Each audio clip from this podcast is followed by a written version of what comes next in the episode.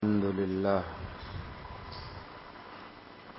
والصلاة والسلام على رسول الله وعلى آله وصحبه ومن والاه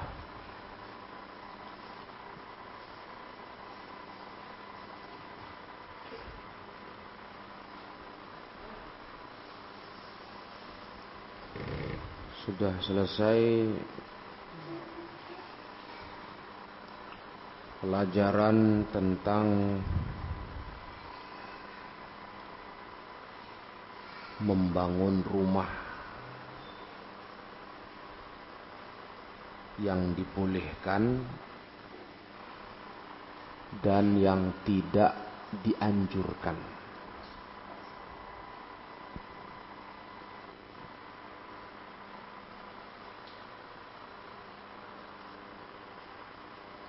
Sekarang kita masuk kepada babu ar-rifqi.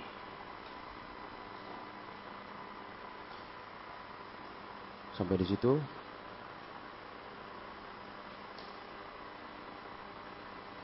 Bab tentang kelemah lembutan.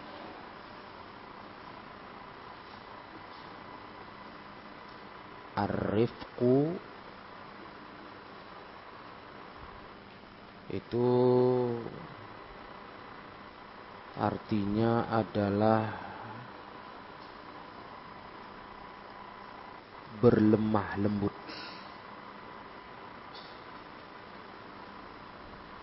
Berlemah lembut. Al-lutfu walayyinul janib.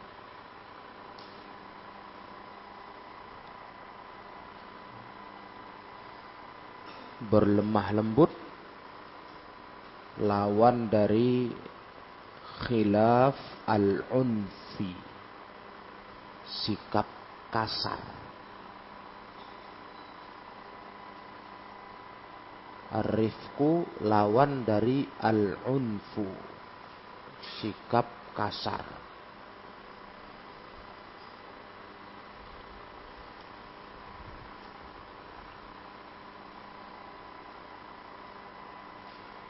Di dalam bab ini Al-Imamul Bukhari membawakan riwayat dari Aisyah zaujin Nabi sallallahu alaihi wasallam. Hadis dari Ummul Mukminin Aisyah, istri Rasulullah sallallahu alaihi wasallam.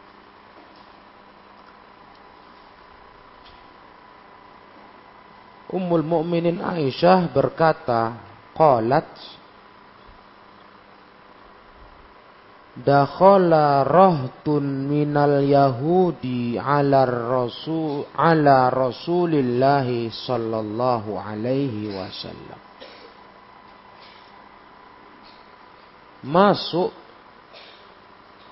sekelompok orang para laki-laki Ar-rahtu itu maknanya laki-laki berjumlah di bawah 10 orang.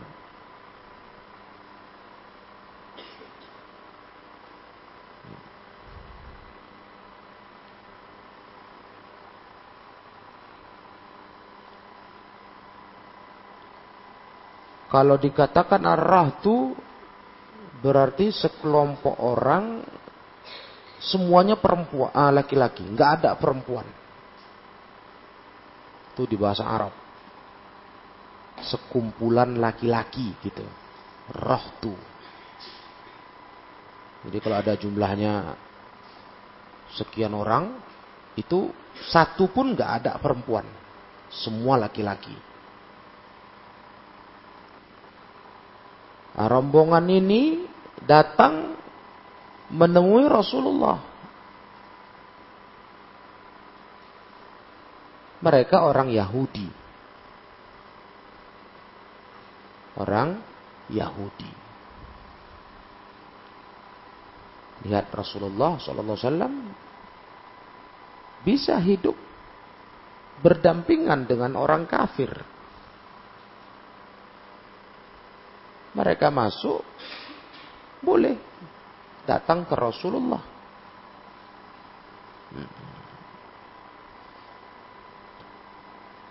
Artinya, jangan digambarkan, jangan dibayangkan Rasulullah itu mengajari kita tidak bisa hidup dengan orang kafir.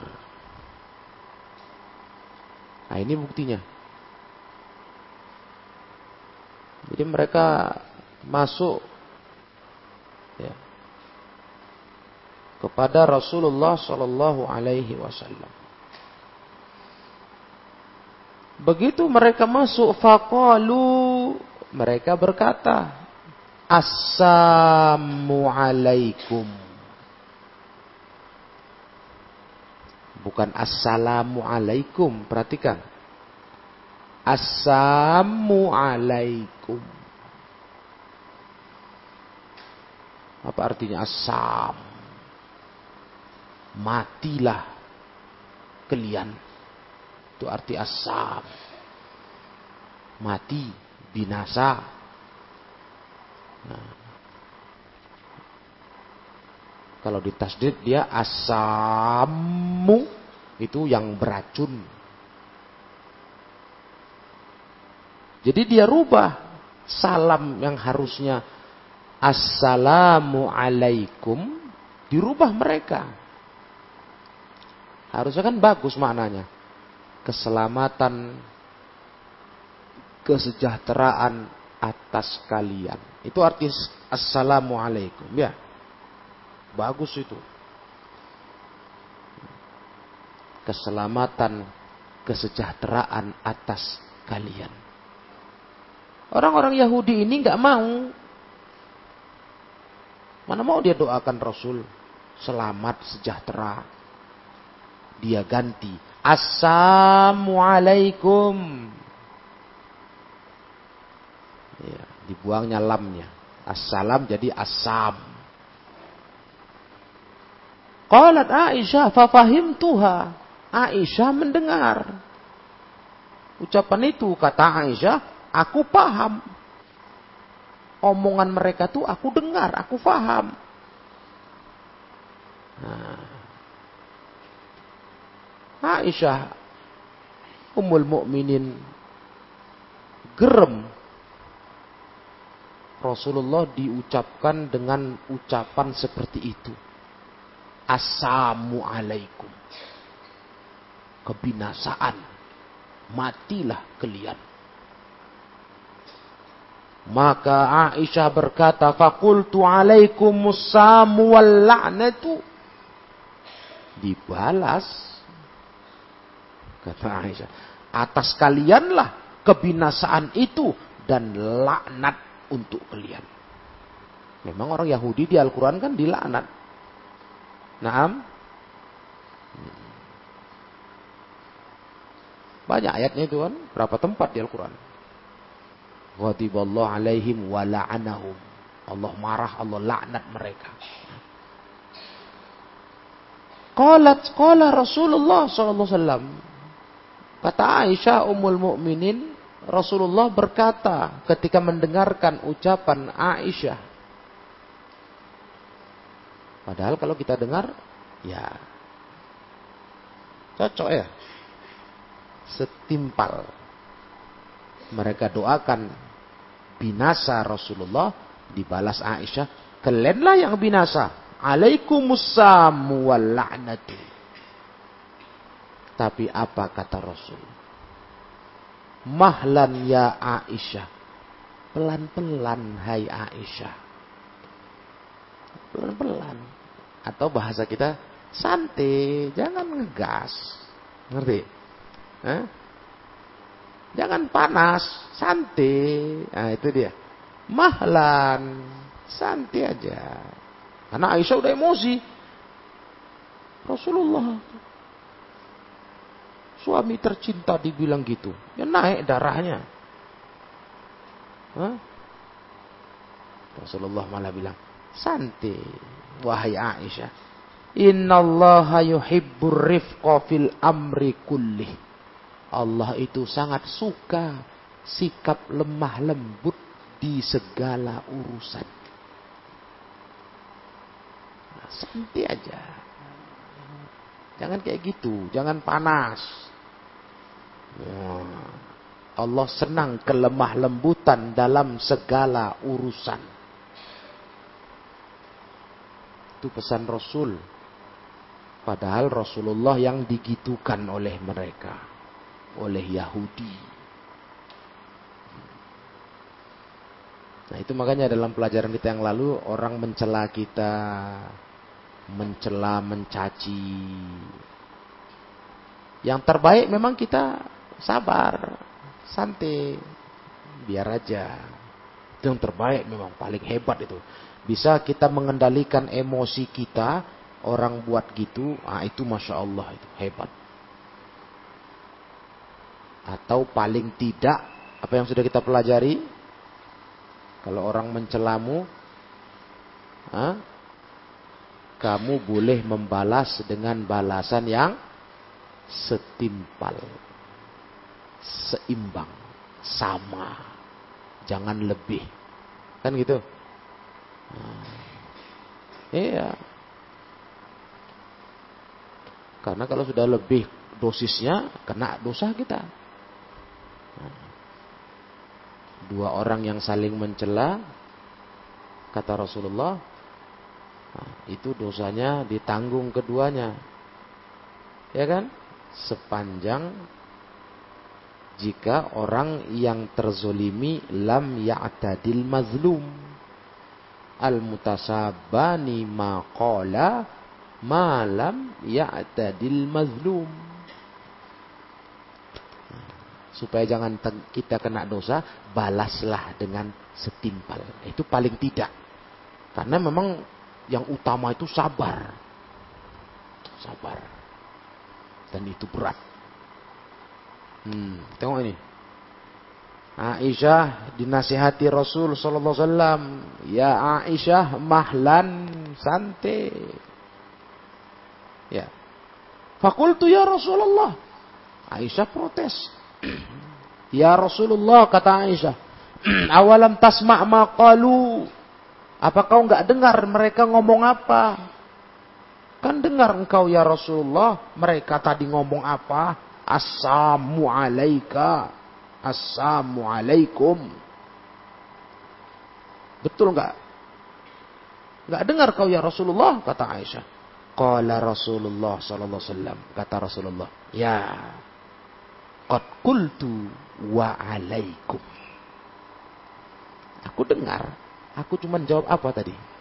Nah, wa alaikum. Sudah. Berarti ketika mereka berdoa, Assalamu alaikum. Binasalah kalian. Nabi cuma jawab gini aja, wa alaikum. Kalian juga. Lah, nggak perlu diulang lagi. Waalaikumsalam wal la'natu kayak Ummul Mukminin Aisyah. Rasulullah Rasulullah hanya bilang waalaikum. Itu? Ngerti nggak? Nah, kemarin kita contohkan di pelajaran lalu di Adabul Mufrad ya kan. Jadi misalkan oleh para ulama kamu dimaki orang, monyet kau, kau juga, dah Kan gitu harusnya udah cukup itu. Monyet kau, kau juga. Cuman kadang awak nggak tahan ya kan. Monyet lah kau. Hmm. Gak kuat juga ya kan. Emosi. Nah itulah dia. Itulah keutamaan arifku. Bukan nggak bisa balas. Bukan nggak bisa balik mencela. Bisa lah. Cuman mulut kerja mulut ini gampang kok. Gampang kok. Mulut ini kan enteng kali ngomongnya kan. Ceplas, ceplos. Tapi itu tadi. Berbuat kelemah lembutan itu yang paling baik. Ya kan? Paling baik. Itu dia. Memang betul. Itu udah banyak dibuktikan. Kalau kita mau jujur. Kadang orang kalau dia berbuat aniaya, kita balas dengan kebaikan. Dia salah tingkah malu. Malu. Kalau kita balas dengan keburukan, dia akan balik membalas gak habis-habis.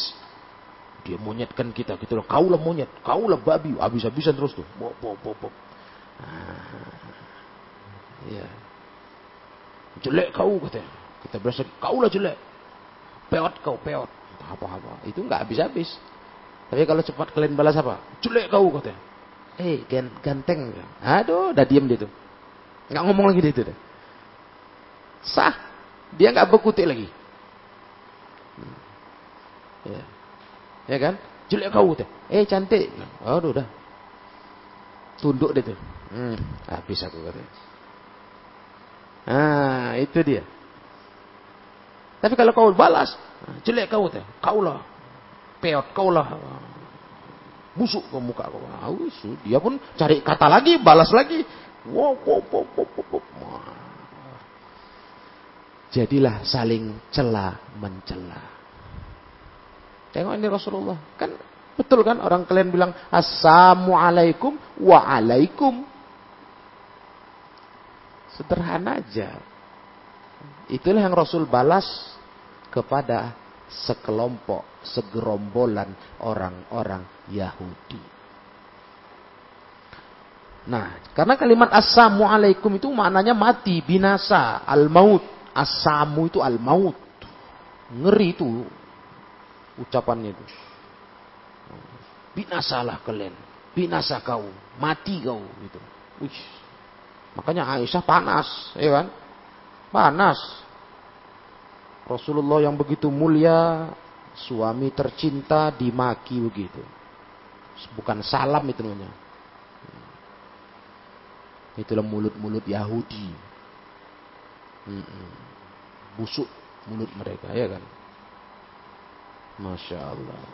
Tapi Rasulullah tetap saja nggak menjadikan itu alasan untuk menyerang mereka, nggak malah menasihati Aisyah umul mukminin, jangan gitu, santai. Nampak kita di sini? Berarti Rasul bisa hidup bersamaan dengan orang kufar kan? Berdampingan, bergaul istilah kita. Bisa kan? Bisa.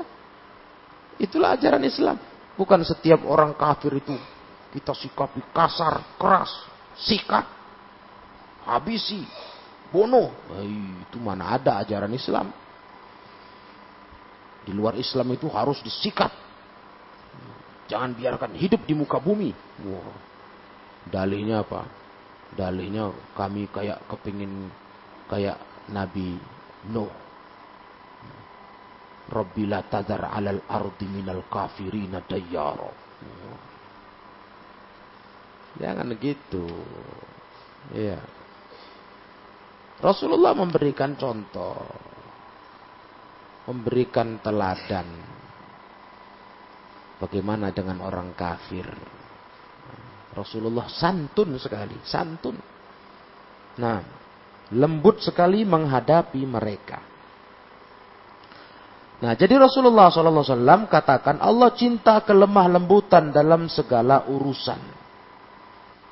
Ah, bahkan dari, dari hadis jalur Muslim, ini kan dari Membukhari, dari jalur muslim begini lafadznya innallaha rafiqun yuhibbur rifqa wa yu'ti 'ala rifqi ma la yu'ti 'ala unufi Allah itu rafiq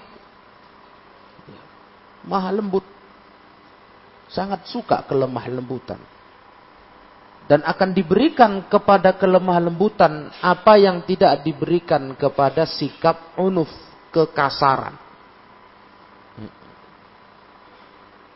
Sifat unuf, sifat kasar.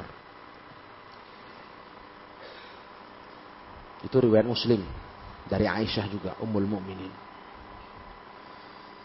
Kemudian ada juga lagi tambahan riwayatnya dari kisah yang semisalnya ketika Aisyah tanya, "Awalam tasma' ma qalu?" Apa kau enggak dengar ya Rasulullah mereka ngomong apa? Hmm. Kata Rasul malah balas balik nanya sama Aisyah. Awalam awalam tasma'i ma kultu. Aisyah tanya tadi, kau nggak dengar mereka ngomong apa ya Rasul? Kan kasar itu. Nah, Rasul jawab gini, kau nggak dengar aku ngomong apa? Ya Aisyah. Rodat, rodat tu alaihim. Sudah kubalas tadi. Dengan cara waalaikum. Nah, kemudian Rasul bersabda, fayustajabu li fihim wala yustajabu lahum fiyya. Udah kubalas. Balasan aku itu kata Rasul akan dikabulkan oleh Allah untuk mereka. Sedangkan doa mereka tidak dikabulkan untukku. Kan selesai. Mati kau. Kan itu tadi ucapan mereka. Binasa kau. Rasul bilang, kaulah, kaulah yang kena, yang binasa. Kan begitu. Waalaikum, kamulah. Nah, doaku kata Rasul dikabulkan Allah. Sedangkan doa mereka tidak dikabulkan Allah. Hmm. Karena mereka orang kafir. Ya kan? Orang zolim. Wah ini yang berucap waalaikum Rasulullah Khalilul Ar-Rahman. Masya Allah. Balasan yang mengerikan itu. Balasan Rasul itu. Kalianlah yang celaka. Tapi subhanallah. Balasan yang mengerikan itu sangat lemah lembut. Bentuk pembalasannya. Nggak perlu dibalas Waalaikumsalam walaknatu kayak Ummul Mukminin Aisyah. Enggak usah. Balasan yang sangat lemah lembut. Naam. Maka di hadis ini kata ulama terdapat faidah bagaimana cara kita ta'amul bergaul dan bersikap dengan para musuh, para lawan, al-khusum wal a'da yang mencaci maki dan mencela kita. Ternyata ke orang Yahudi pun Nabi melarang untuk bersikap kasar dan berucap keji. Itu ke orang Yahudi. Lah, lantas bagaimana kira-kira menurut kalian? Ada orang yang dia itu kasar, anifan, kasar, fahishan, keji kepada sesama muslim. Ini kepada Yahudi loh. Rasul larang jangan kau kasar, jangan kau keji. Walaupun mereka buat gitu, jangan balas kayak cakap mereka, nggak usah. Itu ke orang Yahudi. Kira-kira kayak mana ya? Kalau ada orang kasar, mulutnya keji, kerjanya caci maki kepada sesama muslim. Gimana menurut kalian? Pantas tidak? Hah? Pantas tidak? Yahudi aja dilarang Nabi, Aisyah bertindak kasar, berucap jelek, padahal mereka yang mulai. Kira-kira bagaimana kalau kepada sesama muslim? Itu makanya akhlak itu harus tahu. Ya. Dalam satu hadis kata Rasul salah satu amalan yang paling berat dalam timbangan Allah di yaumil qiyamah adalah husnul khuluq akhlak yang mulia. Akhlak yang mulia. Akhlak mulia itu ada dalam perbuatan dan ucapan. Ya. Kita lihat orang Yahudi saja oleh Rasul tidak dibolehkan dikasari. Hmm? Dimaki. Tidak usah, jangan. Walaupun mereka yang memulai. Hmm. Gimana terhadap sesama muslim? Itu makanya ya tulabal ilm. Makanya kalau kau lagi emosi, kau lagi marah, kau lagi panas, mulutmu kunci. Marahlah, emosilah, panaslah, tapi mulutmu kunci Gitu. Kalau mulutmu tak kau kunci, dia akan lepas. Keluarlah caci makimu. Umpatan-umpatanmu. Hmm, cakap-cakap kotormu. Keluar semua. Itu penyakit mulut nggak dikunci. Kalau lagi marah, emosi, lagi panas hati. Jadi gimana? Ya diem aja. Hmm, diem aja, tahan. Hmm, oh, mana bisa? Ya bisa lah. Orang kuat itu kata Rasul siapa? Siapa orang kuat? Hah? Orang kuat siapa kata Rasul? Bukan orang yang menang bergulat. Tapi siapa? mayyamliku nafsahu indal ghadab yang bisa nahan diri waktu marah.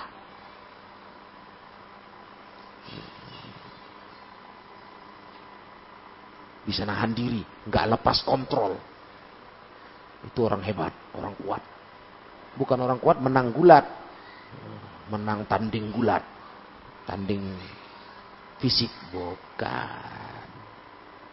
Yang berat itu untuk kau menangi, menahan emosimu. Itu yang berat. Maka orang kuat itu orang yang bisa menahan marah, menahan diri ketika marah. Itulah Rasulullah SAW. Sosok yang luar biasa. Nah, beliau bisa menahannya karena beliau tahu dalam syariat agama Allah ini arifku kelemah lembutan itu adalah kebaikan bagi hidup ini. Nah. Paham dong? Jadi paling tidak tadi balas kayak Rasul. Assalamualaikum waalaikum. Hmm, gitu. Ya, celaka kau, kaulah itu. Nah, itu aja. Ya kan? Mati kau, kaulah. Kaulah itu. Kau juga. Nah, gitu aja.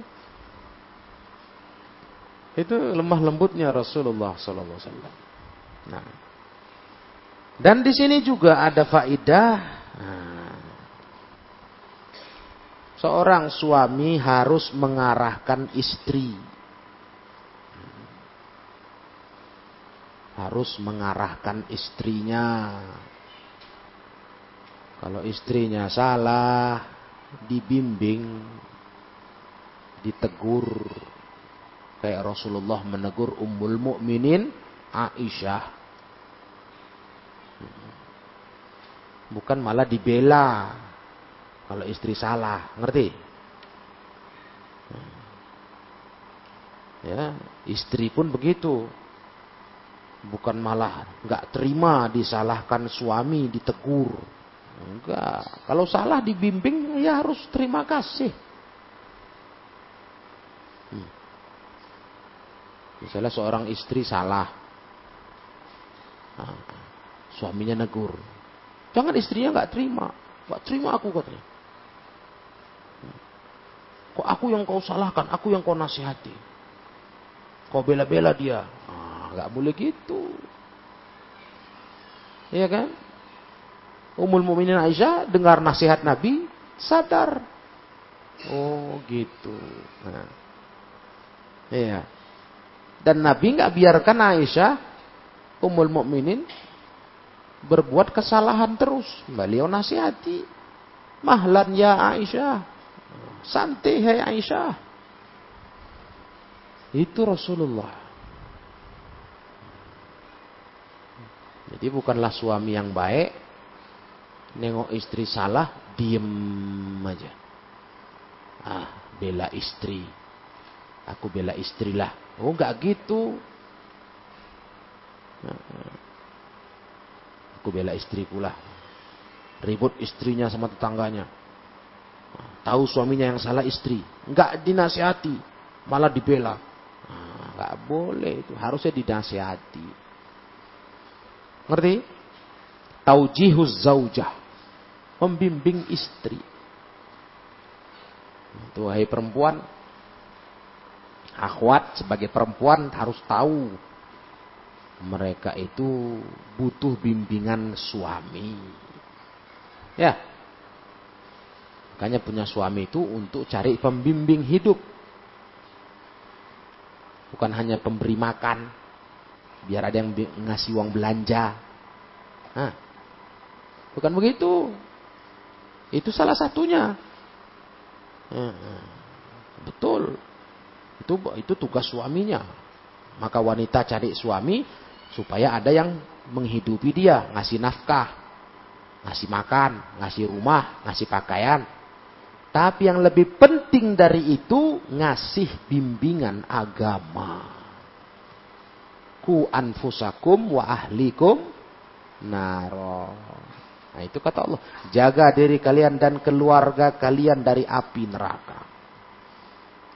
Tuh, maka yang penting tuh bagi seorang wanita dia mencari suami yang bisa membimbing agama. Kalau nggak hancur lah dia. Karena wanita ini saja sebenarnya sudah setengah akal. Nah, naqisatu dini wal akli kata Rasul. Iya kan? Perempuan itu kurang akal, kurang agama. Akalnya kurang, agamanya kurang. Dia butuh pembimbing, butuh yang mengarahkan. Nah, itulah tugas suami. Tengok di sini Aisyah kalau menurut pikiran Aisyah Ummul Mukminin, ini cocoknya dibalas ini. Lebih parah lagi. Balasannya bertambah. Wa alaikumussamu wal la'natu. Hmm. Nah, mamla, tambah kan?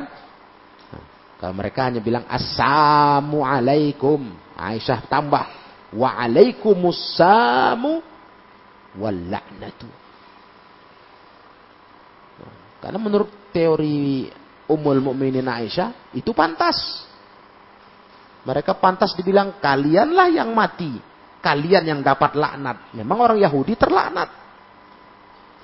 Tapi rupanya Rasulullah bimbing jangan gitu.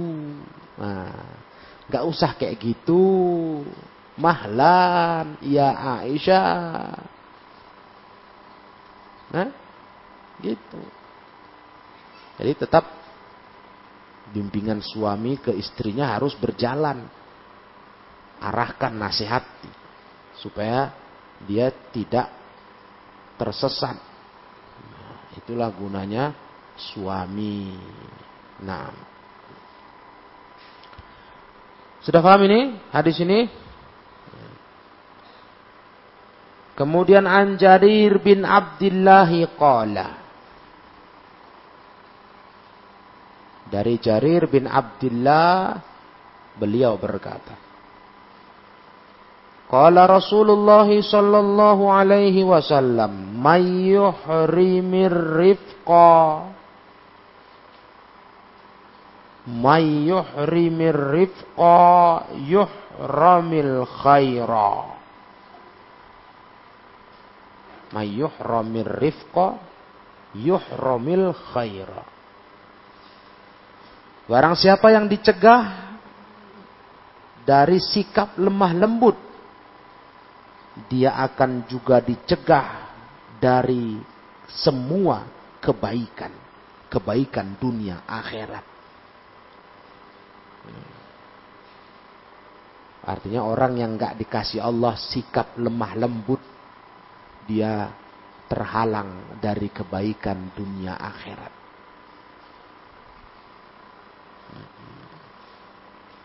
Sikapnya nggak bisa lemah lembut, kasar aja. Main pukul, main hajar tangannya kepada orang lain, main maki-maki. Ini orang dihalangi dari kebaikan dunia akhirat. Orang beginilah yang akan jauh manusia darinya. Ada satu hadis dulu sebelum kitab kitab ini, kitab Adabul Mufrad, pelajaran akhlak. Salah satu kata Rasul, manusia paling buruk adalah orang yang orang lain menghindari dia karena buruk mulutnya. Itulah orang paling buruk. Yang orang lain menghindari dia karena buruk mulutnya. Jadi orang nggak mau dekat-dekat sama dia karena ngeri mulutnya. Nah, itu udah gawat tuh orang kayak gitu. Ada banyak Takut orang dekat bergaul sama dia. Mulutnya kotor, mulutnya kasar, mulutnya jelek. Jadi orang jauh-jauh, malas dekat-dekat. Nah itu orang paling buruk. Nah, ini salah satu daripada akhlak mulia, lemah lembut. Nah, Ah, Rasulullah pun pernah Allah tegur di surah Ali Imran ayat 159. Apa kata Allah Ta'ala? Walau kunta fadhan ghalizal qalbi lam faddu min hawlik. Hei Rasulullah, kata Allah. Kalau kau itu seorang yang fadhan, keras, kasar, Ghalidhal qalbi hatimu tebal. Maksudnya tebal apa? Kaku. Enggak lembut. Sikapmu kasar, keras. Fadhan ghalidhal qalbi. Lam fatu min haulik. Orang akan lari dari sisimu. Begitu Allah nasihati Rasulullah di surah Ali Imran. Kalau kamu seorang yang keras kaku, keras hati, mereka akan pergi menghindarkan diri darimu. Ayat 159.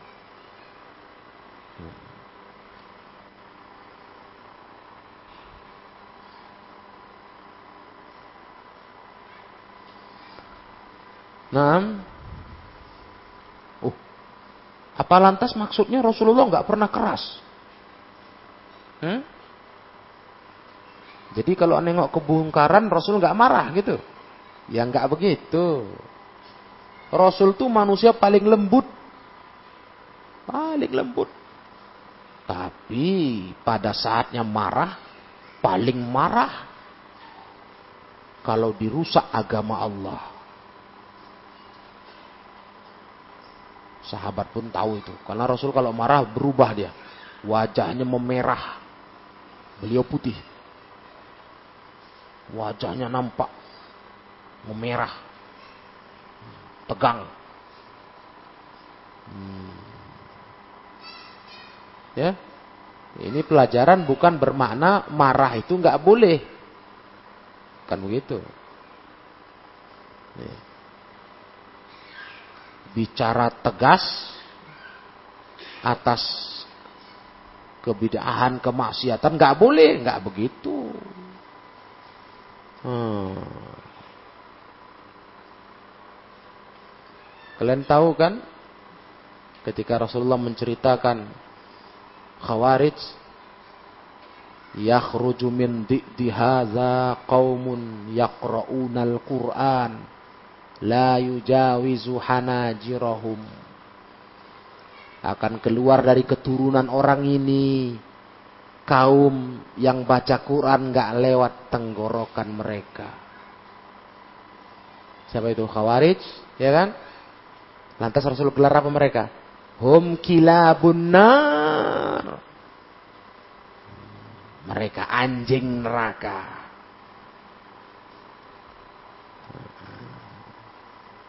Lembut itu, lembut itu. Rasul memberitakan mereka itu anjing neraka.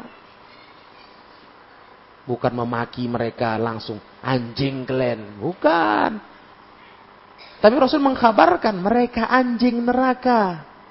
Syarru qatla tahta adimis sama seburuk-buruk bangke di bawah naungan langit. Ya. Jadi yang seperti itu nggak masalah. Bukan maknanya kelemah lembutan berarti nggak pernah marah, nggak pernah bicara tegas. Hmm. Ya, ada ada orang salah paham. Jadi maunya hidup tuh jangan pernah kenal marah lah. Ini gimana? Marah karena Allah itu adalah agama. Jadi nggak boleh nah, salah pun istri, salah anak, nggak ada marah, nggak ada teguran, jangan kasar, lembut aja. Oh, bukan begitu, ya kan? Nah, nah. Jadi maunya kita tuh harus hidup tuh cengengas, cengenges, gitu. Hah? Cengenges-cengenges tahu kan? Nah, bukan begitu. Semua ada pada tempatnya. Nah, seperti Rasulullah Sallallahu Alaihi Wasallam. Itu ketika bicara khawarij. Ketika bicara qadariyah apa kata Rasul? Hah? Ketika bicara qadariyah ada juga ketika bicara Khawarij juga lagi ada. Nah. Kalau aku ketemu mereka lain adraktuhum nahum qatla adin. Ku perangi mereka, ku bunuh kayak mana perang kaum Ad. Hmm, gitu. Ya. Jadi di tempatnya dalam hal seperti ini orang memaki beliau, ah, beliau nggak balas. Dari dulu itu, dari di Mekah begitu. Ya taruhlah di Mekah mungkin Rasulullah belum kuat. Yang kuat itu musyrikin. Nah, Rasul dimaki, eh gila, majnun. Betul kan? Dituduh gitu? Eh tukang syair. Sihir, tukang sihir Terus Rasulullah diganggu, dilempar kotoran, lagi sholat. Pap. Rasul semuanya nggak balas. Mungkin orang berpikir karena Rasul masih lemah.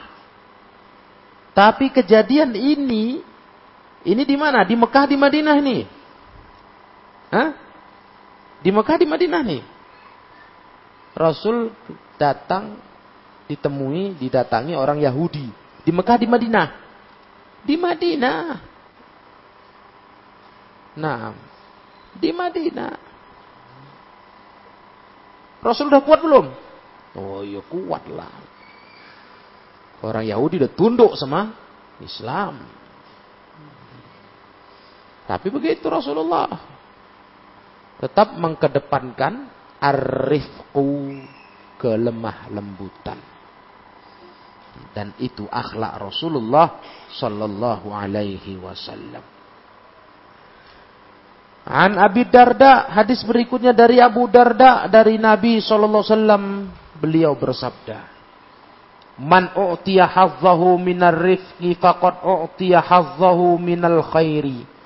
Siapa yang diberi bagian jatahnya dari sikap lemah lembut, sungguh telah dia telah diberi bahagiannya dari kebaikan. Waman hurima hazzahu minar rifqi. Dan siapa yang diharamkan jatah bagiannya dari sikap lemah lembut, faqad hurima hazzahu minal khair. Maka sungguh telah diharamkan jatah bagiannya dari kebaikan. Oh, Masya Allah. Jadi orang yang nggak dikasih lemah lembut, nggak dikasih jatah kebaikan sama Allah. Itulah pentingnya kelemah lembutan. Afqalu syai'in fi mizanil mu'min yaumal qiyamah. Nah, ini ada hadisnya. Seberat-berat sesuatu dalam timbangan seorang mukmin di hari kiamat adalah husnul khuluq. Nah, itu dia. Adalah akhlak yang baik. Itulah yang paling berat dari timbangan amal kita. Akhlak yang baik. Nah. Dan ini memang yang luar biasa ini. Pengaruhnya besar kali untuk dapat surga Allah. Makanya kalau ada mayat di zaman Rasul dulu ada mayat meninggal lewat di bawah orang. Untuk Rasul memastikan ini mayat baik enggak Rasul tanya orang-orang tetangga yang kenal. Baik enggak dia? Waktu hidup. Baik. Baik dia, baik. Nah, ini ahli surga. Kira-kira, coba kalian dulu jawab. Kalau orang itu diukur orang lain, baik. Itu baik apanya? Maksud orang menilai dia itu baik. Kira-kira orang mengukur apa dia yang baik? Apanya? Hah? Apa? Apanya? Puasanya, sholatnya, apanya? Akhlaknya. Uh, uh. Karena kalaupun kau baik sholatmu, puasamu, tapi kau kasar sama tetangga, kotor mulutmu, ah mana ada orang bilang kau baik. Jadi orang kalau bilang baik, oh, itu berarti akhlaknya baik sepanjang hidupnya, masya Allah sama tetangga, sama masyarakat bagus. Nah, kalau orang begitu Rasul dengar orang memujinya begitu baik, Rasul bilang apa? Wajabat dia dapat surga. Itulah pentingnya akhlak. Maka kalian diajari akhlak tuh biar jadi orang begitu. Mualim sering nasihati kalian. Berpercuma kalian tamat dari pondok ini hafalan Qur'annya banyak. Ya. Hafalan hadis banyak. Apalagi? Bahasa Arabnya bagus, baca kitab bisa. Hah? Tapi akhlakmu buruk. Orang nggak akan melihat kau orang bagus, orang berubah baik jadi baik kalau tidak dari akhlak. Kalian pulang, yang ditengok orang akhlakmu. Orang mana tahu kau tamat kitab apa? Mana tahu orang itu? Kau berapa juz hafalannya? Ngerti? Pelajaran tafsir sampai mana? Mana tahu orang itu? Mana dipikir orang itu? Yang orang tengok perubahan tingkah lakumu, akhlak. Tutur katamu, sopan santunmu. Nah itu yang ditengok orang. Rajinnya kamu dalam ibadah, dalam membantu orang tua. Itu yang ditengok orang. Akhlak. Nah kalau itu nggak kalian jaga, kalian mana berhasil. Akhlaknya amburadul kayak sama belum mondok. Tingkahnya sama saja. Iya. Percuma kalian banyak ilmu dapat di pondok. Gak ada faedahnya. Di mata orang kalian sama saja. Itu makanya sering kalian ditekankan berubah. Sadar diri, aku bukan yang dulu lagi. Dulu aku belum mondok, belum tahu ilmu, belum diajari agama. Sekarang aku sudah beda, umur saja udah tambah. Dulu masuk kemari 11 tahun misalnya. Hah? Sekarang Sudah berapa? Udah mondok 6 tahun. Udah berapa? Udah 17 tahun. Hah? Itu yang udah 6 tahun. Udah mau tamat. Tahun ini pergi lah kalian. Hmm. Iya kan? Masa mau sama aja dari kayak 11 tahun dulu? Ah, tak bekelas kau. Hmm, tak bekelas tuh namanya. Kata istilah orang, nggak bekelas, nggak bermutu. Iya. Berubahlah. Hmm.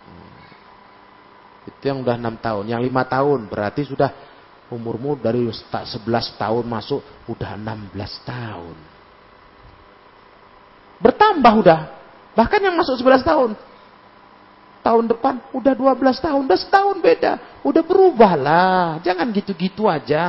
Akhlakmu, akhlakmu, akhlakmu. Jangan amburadul terus. Udah berubah. Dewasa dia. Dewasanya ditambah dengan ilmu. Bukan dengan umur aja. Banyak orang dengan umur tambah. Dewasanya gak tambah. Umur tambah tua ya kan? Nah, ilmu nggak tambah tua karena nggak bertambah. Nah kalian ini bertambah ilmu dan umur, ilmu umur. Wah itu maunya berimbang, membuat kalian jadi orang yang beda.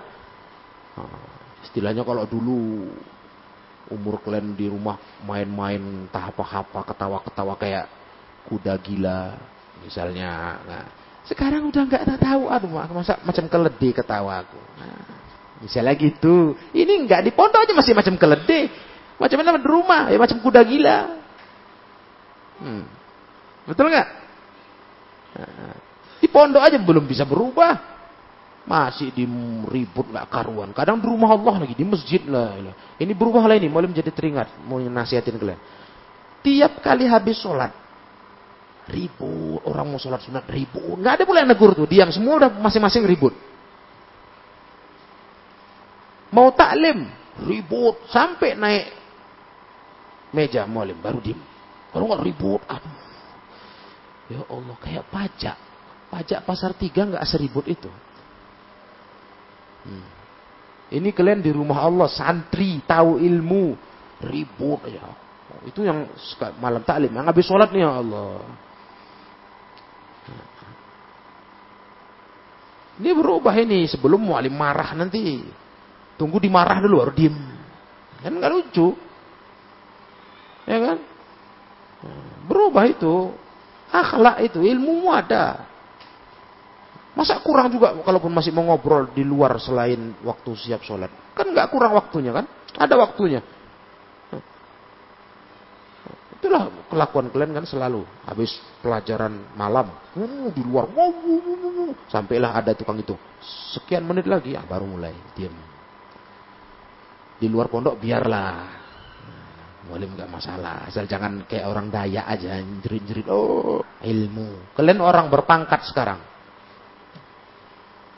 Ya, contohnya misalnya kalau di dunia nih ya, kalian dari anak kampung dari desa dibawa ke Jakarta, tinggal di gedung-gedung bertingkat. Nah itu kan tingkahmu udah berubah lah. Masa pula masih main becek-becek? Di kampung lah, di sawah. Masa pula pergi ke Jakarta gedung hotel bintang 5 main becek. Ya nggak nyambung. Kau dapat pangkat sekarang. Nah, kau udah berkelas. Kau sudah tinggal di kota. Secara duniawi kau udah dianggap orang berada. Tingkahmu berubahlah. Kalau di kampung ingusan dibiarkan sampai penuh pipi. Lah kalau di kota bersih-bersih lah. Nanti kau diusir orang, nanti dibilang dipikir orang kau gembel. Mana mungkin ini yang yang tinggal di sini kata satpam ini gembel nih. Ya orang yang ngusir sampai pipinya. Di kampung nggak apa-apa, biasa anak kampung gitu. Wow, biasa. Iya. Berubah kenapa? Seperti ya ini nasihat ya. Biar pelajaran kita ini berguna. Ah, jangan sampai kita salah tingkah seperti itu ya. Dan terakhir wa innallah la ya, la bazi dan Allah marah nggak suka sama orang yang keji, mulutnya kasar. Allah nggak suka. Nah inilah pelajaran kita untuk sore hari ini. Ya. Akhlak lemah lembut, akhlak mulia, jaga. Husnul khuluq. Hmm, jaga. Terutama di rumah Allah inilah. Nah, ributnya itu dipikirlah. Tegur-tegur, saling tegur-teguran. Hehehe. Tegur menegurlah kalian Suara di rumah Allah ini jaga. Ini rumah Allah ini. Bukan asrama. Kalau kamar asrama. Ya kan? Beda. Ini rumah Allah. Ada nilai lebih. Lebih istimewa. Makanya kita aja masuk kemari. Disuruh apa? Tahiyatul masjid. Apa arti tahiyatul masjid? Salat penghormatan kepada masjid. Tahiyatul masjid. Jangan kalian karena udah biasa sebagai tempat belajar biasa aja. Enggak, ini beda. Rumah Allah ini dimuliakan, menyapunya pahala, membersihkannya pahala. Iya. Maka suaramu jaga. Si tukang jerit, tukang gelut tuh, nah, tegur dia, eh mulutlah jagalah. Jagalah kawan. Ya kan? Jaga sendirilah mulut, jangan kami yang menjaganya, bilang. Kami lakban kau nanti. Kalau kami yang jaganya gitu lagi nanti. Nah, jagalah mulut kau. Jaga. Itu. Tegur-teguran. Kelas? Kita tengok perubahannya. Ya. Kalau berakal dia, ingatlah dia itu. Jangan nanti udah maghrib udah nggak berubah lagi ya. Nanti hukuman lagi jatuh. Berarti nggak nalar ini orang, nggak perhatian. Akhlaknya nggak berubah. Wallahu alam ilahuna. Masih ada lagi hadisnya, yaitu nanti kita tambah pelajaran yang akan datang. Subhanakallahumma wa bihamdik asyhadu an la ilaha illa anta astaghfiruka wa atubu ilaik walhamdulillahi rabbil alamin.